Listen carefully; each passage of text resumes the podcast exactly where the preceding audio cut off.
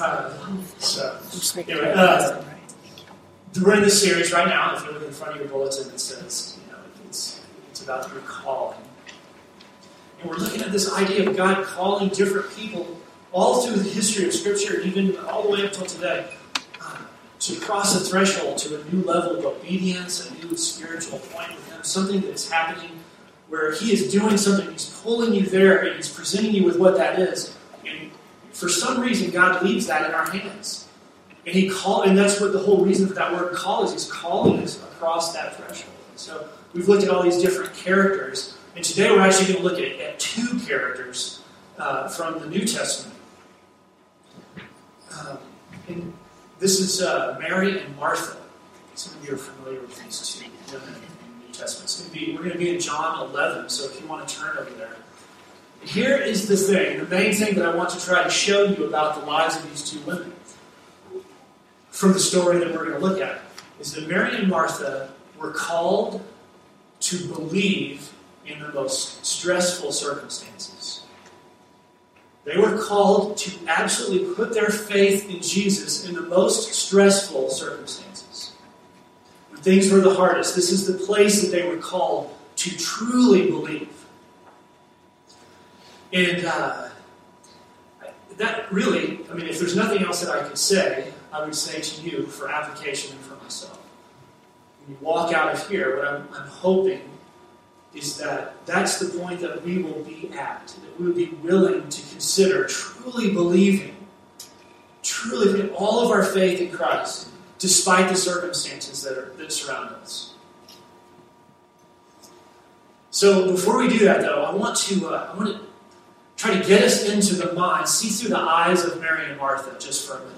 Just wanted to try to to settle into who they were and where they were uh, this story that we're going to look at in John 11 is the place that uh, the, the, actual the story is the story of the, of the raising of Lazarus. So, if you've been to church in your life, you've probably heard about Lazarus and this amazing miracle that Jesus does near the end of his ministry. This, this is something that's unheard of and is, is going to blow people away. But before, we're not going to actually talk about that thing. What we're looking at, at is the run up to that event, what's happening in the lives of Mary and Martha before then. And that's all in John 11. See, Mary and Martha are siblings with Lazarus. So there's these three children, they're grown children, that are very, very close. And I want to, if we, just for a second, even though it's cool and, and rainy here, maybe try to put ourselves for a second in their setting you know, if you can all, if we watch the news, you can picture the Middle East setting. It's dusty. It's very non-technological. There are no airplanes flying over anywhere at all. It's just there. what they have is there. There's no middle class. There's the poor and there's the wealthy. Um, if you could picture that, um, these two women are in a place where they're so close to this brother and sometimes when you, if you even watch the grieving of the Middle Eastern family, it's kind of, it's different often than how we do it. They intensely grieve. Right? There's a closeness about the family that's, that is uh, something I think maybe a little beyond what some of us in the West can understand. Well, uh, this is happening for them. But one thing about this family is that they have a little bit of money. They must be on the upper class side of things. Because, for instance, in the story that we're going to read, they send a messenger to Jesus. Like, I complain about sending, I want to send an email because a letter costs 42 cents, right? Sorry, whatever it is now. Is it 42 still? Uh, that's how many letters I send. So, uh, what, what they can actually send a person to deliver a message. Also, you'll see in the story in a minute when we read it that they have a lot of friends. These people are coming out of Jerusalem to, to Bethany, where they are, and they're, they're gathering around them. There are people who are networked. If you know anything about poverty, if you are in poverty, you have a very, very small network. These people clearly have a great big network. People coming and walking miles, like a full day, but not a full day, but a far journey to get there. Right? So they have those kinds of connections. Uh, you know, friends that can travel. That's something that was, was not uh, necessarily a part of the, the lower class there. And the thing about these, these people is that these two women, they were followers of Jesus, and so was Lazarus. Okay, now Jesus has only been in ministry for three years. Three years is short, 2012 to 2015. That's the whole scope of the thing. So when they say they were really close to Jesus and they were followers of Jesus, they made a pretty big decision in a pretty quick amount of time. You see what I'm saying? If you really try to get inside their shoes and see where they were, they have made a big commitment. And, here's the big contrast that I'd like to, to try to paint for you for a second is that um, most of the people that were following Jesus were people who were poor. Jesus is an outcast in a way. He's a rebel rouser. He lives in the wilderness. I mean, for crying out loud, we know some people who do that. Where are you guys? Yeah. look at it. Look, yeah. Uh,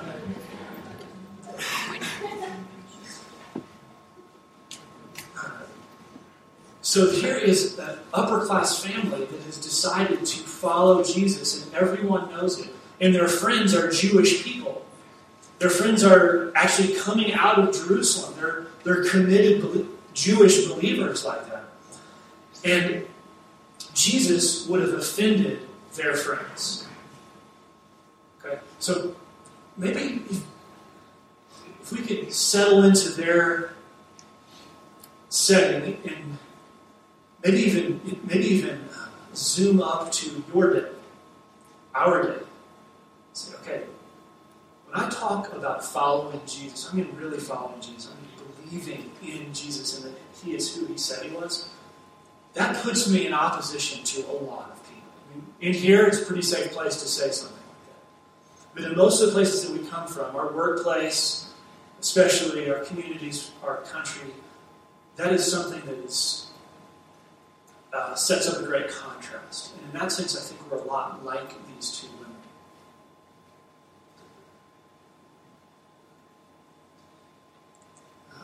let's look over at the passage now that we've kind of got a picture of where they are. It's kind of a long one.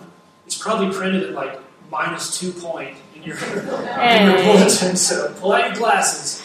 Uh, this is from John 11. We're just going to read through this. We're going to skip a, a, little piece of this in the middle, but I'll tell you what that is.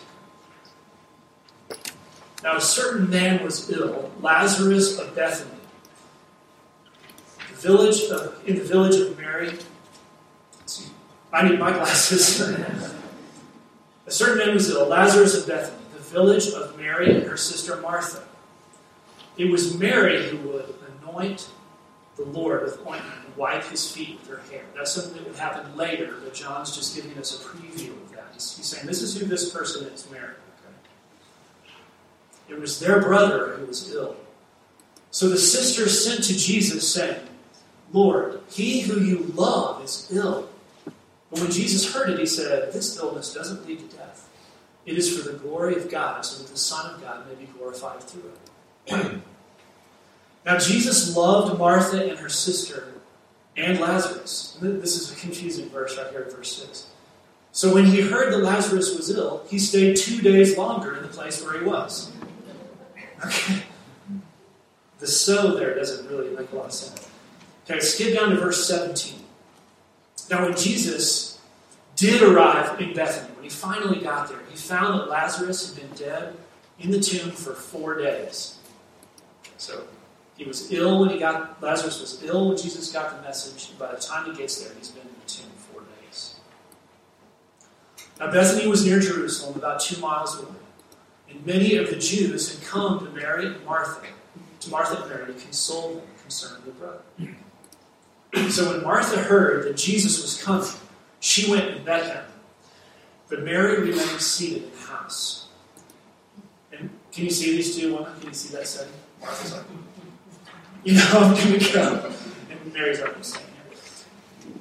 And Martha said to Jesus, Lord, if you had been here, my brother would not have died. But even now I know that whatever you ask from God, he will give you. Jesus said to her, Your brother will rise again. And Martha said, I know He'll, he'll rise in the resurrection on the last day. I know that, that he'll be in heaven. I know that. And Jesus said to her, I am the resurrection and the life. Whoever believes in me, though he die, yet shall he live. And everyone who lives and believes in me shall not die spiritually. And do you believe this? And she said to him, Yes, Lord, I believe that you are the Christ, the Son of God, who is coming into the world. And when she had said this, she went and called her sister Mary and said to Mary in private, The teacher is here, and he's calling for you. In other words, he's, he's near Bethany. He wants you to come. And when Mary heard it, she rose quickly and she went to him. And Jesus had not come into the village, but he was still in the place where Martha had met. And when the Jews who were with her in the house, consoling her, saw Mary rise quickly and go out, they followed her, supposing that she was going to the tomb to weep there. Now, when Mary came to where Jesus was and saw him, she fell at his feet, saying, Lord, if you had been here, my brother would not have died. And when Jesus saw her weeping, and the Jews who had come with her also weeping, he was deeply moved, and his spirit was greatly troubled. And he said, Where have you laid him? And they said, Lord, come and see. And Jesus wept. So the Jews said, See how he loved Lazarus? And some said, Could he not have opened the eyes of the blind? Could he, could he, not he who opened the eyes of the blind man, also have kept this man from dying? This is our story. This is the place, this is the space that Mary and Martha are in. We want to look at what's happening. And there's three interactions that they have with Jesus that I want to walk through briefly with you. One of them is this they send a message to Jesus together. And he responds with, I'm not coming. Nothing's going to happen. And then the next interaction is Martha going directly out to him. She marches right out to Jesus and confronts him. And he responds to her with a challenge. And then third, Mary hid from him. That was her just that was how she was going to react. She was going to hide from him. But he invites her personally into his presence. So let's talk about that, that thing that they do, where they send this message to Jesus uh, and invite him to come and heal the brother. Right? This is the very obvious thing. It's in verse 3. The sisters sent to him, saying, Lord, the one you love is ill. Right? They, they throw that in. You love Lazarus, so you've got to get here. You've got to help us out. Right? I, I have to confess to you that my prayer life, my spiritual life, my relationship, and my interaction with God is a whole lot richer and healthier when things are not going well. Some of you might relate to that. Like when things are hard, that's when I'm like, I'm calling out, I'm sending the messages, right? You can picture these women. They have this desperate situation. They've actually seen Jesus heal people. They've seen this happen. They, they absolutely believe in him at that point, and they say, Jesus, you can come and make this right.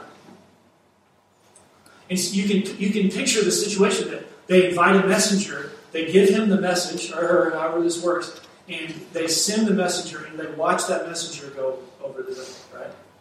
That's what, that's what I would have done. I'm desperate at this point. I'm watching the person go, and they're going to get Jesus, and they're going to bring it, and everything's going to be okay. So they're banking on this thing happening. And then Jesus doesn't come for a while. Um, you know, that had to be confusing. It was not that far of a distance. They knew that he could do this, but he doesn't respond to them. He doesn't do what they want. You know, if you were here last week, I asked a question of you, and we looked at this idea of, of what is the thing that is your treasure?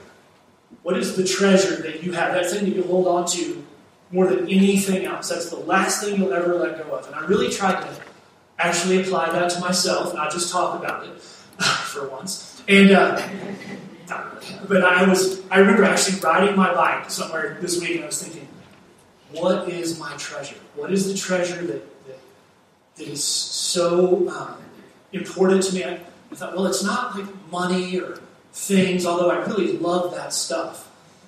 But what, it, what I came down to was my treasure is what I want. That's me. What I want, whatever I want, is what my treasure is, and it kind of moves around. Changes from time to time. You know, always it's my family, and my wife, and things it's, that's always in there.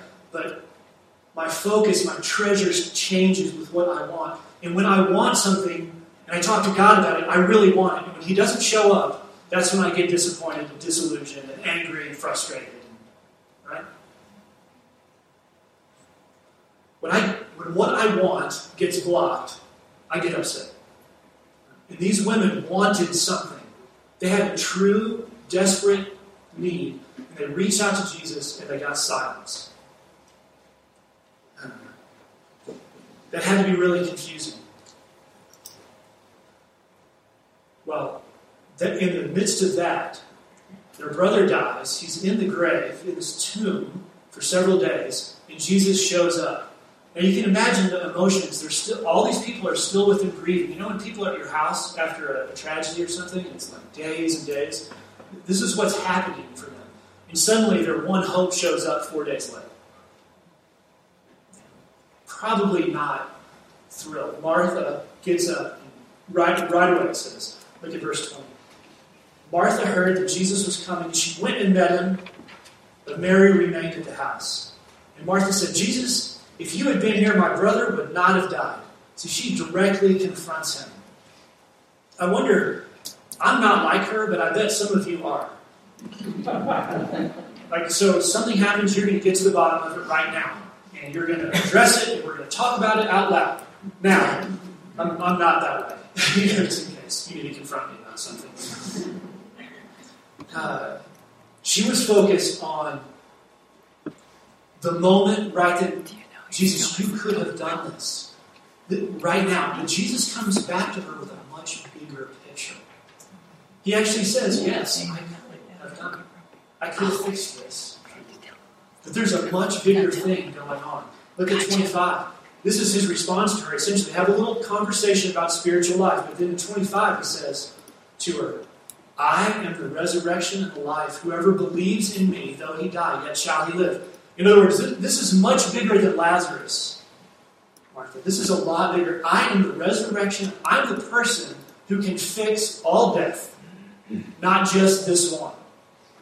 You're, you're focused on something that's important, but it's right now. It's what's in your mind right now in your heart. But I am the resurrection and the life.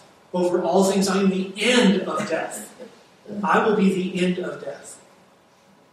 He tells her this really powerful thing, and then at the end of that, in 28, everyone who lives and believes, it's an issue of belief, shall never die. And he says to her, Do you believe this? Just, he, he comes to her in the same way, right? She comes to him straight on. He comes, This is who I am. Do you believe? And that's the question I was trying to ask all of us at the beginning. In the darkest, the hardest times, do you believe? Not just do you know? Do you think?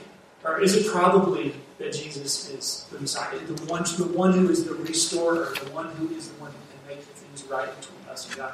But is your faith completely on that? Do you stand on that completely?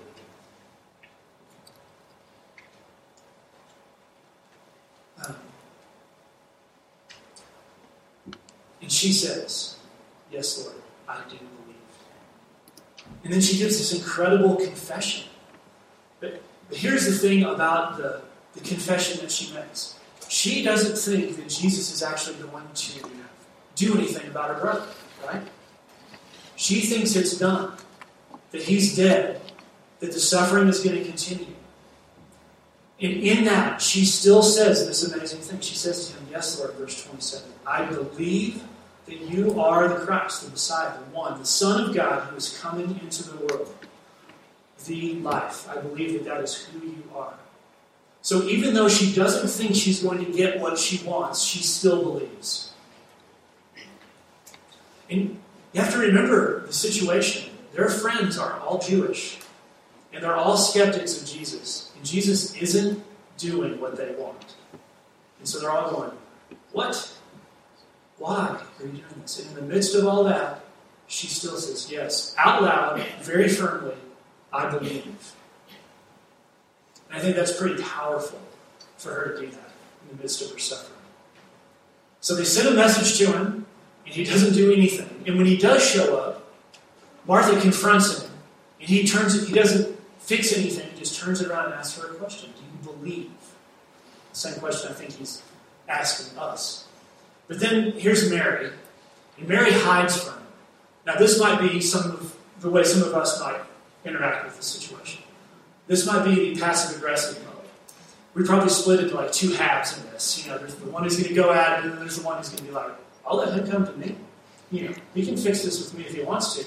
And that's what that seems to be. You know, Mary's like she's got it. she's got these friends around her, and they're they're trying to console her, and she's in this moment of grief. And then Martha becomes her the messenger of Jesus to her. Look at 28. So when Martha had said this, when she did, gave this confession of who Jesus was, she went and called her sister Mary, and she said to her in private, she got her away from all the people, and she said, Jesus is here, and he's calling to you. Well, I think that is a really cool thing that Jesus deliberately invites Mary. He invites her to come to his presence. And you see how she responds? She jumps up and she runs. And then it says it again. It says her friend saw her get up and, and take off. And she goes quickly to Jesus when he calls. And I think there's this, this place in there where, in these moments of suffering, it's, it's very important to be aware of Jesus actually calling us into his presence. When we're doubting, when we're having trouble with belief, when the hard times are coming, and when she gets to him, it said, look at it, it says, she falls at his feet. She says, I counted on you, and you didn't come. And if you had been here, my brother would still be alive. And the suffering that, that Mary went through at that moment was something that really moved Jesus. This is where we have that verse that, that says Jesus wept. And several times it talks about him being moved so significantly. Verse 33 When Jesus saw her weeping at his feet, and the Jews who had come with her were also weeping, he was deeply moved in his spirit, at the deepest level, he was greatly troubled. So you see Jesus to- interacting totally in a totally different way with both of these women. But he's calling them to the same thing. With, with Martha, he says these words, and she has this intellectual and spiritual process of saying, Yes, that's who you are. But when Mary comes and falls at his feet, and she says, You could have saved him, something is happening there where she also knows that, or she believes that Jesus isn't going to do anything. It's been four days. But she still believes. Jesus doesn't have to go through this process with. There were no words that had to be exchanged, like, let's make sure that you believe.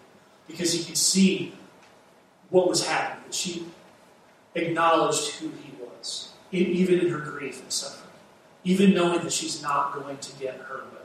Do you see that, how important this is? It's, once you hear that you're going to get your way, it makes it easier to believe. Right? We get the box checked, like, okay, but this is not that. This is prior to finding out. Can you imagine what the celebration was like? You know, must have been incredible. But let me let me wrap up with, with this idea. I'm trying to picture what it was like when this woman had, whom he loved was, was very dear to him and who had believed in him despite all the social context that she was in.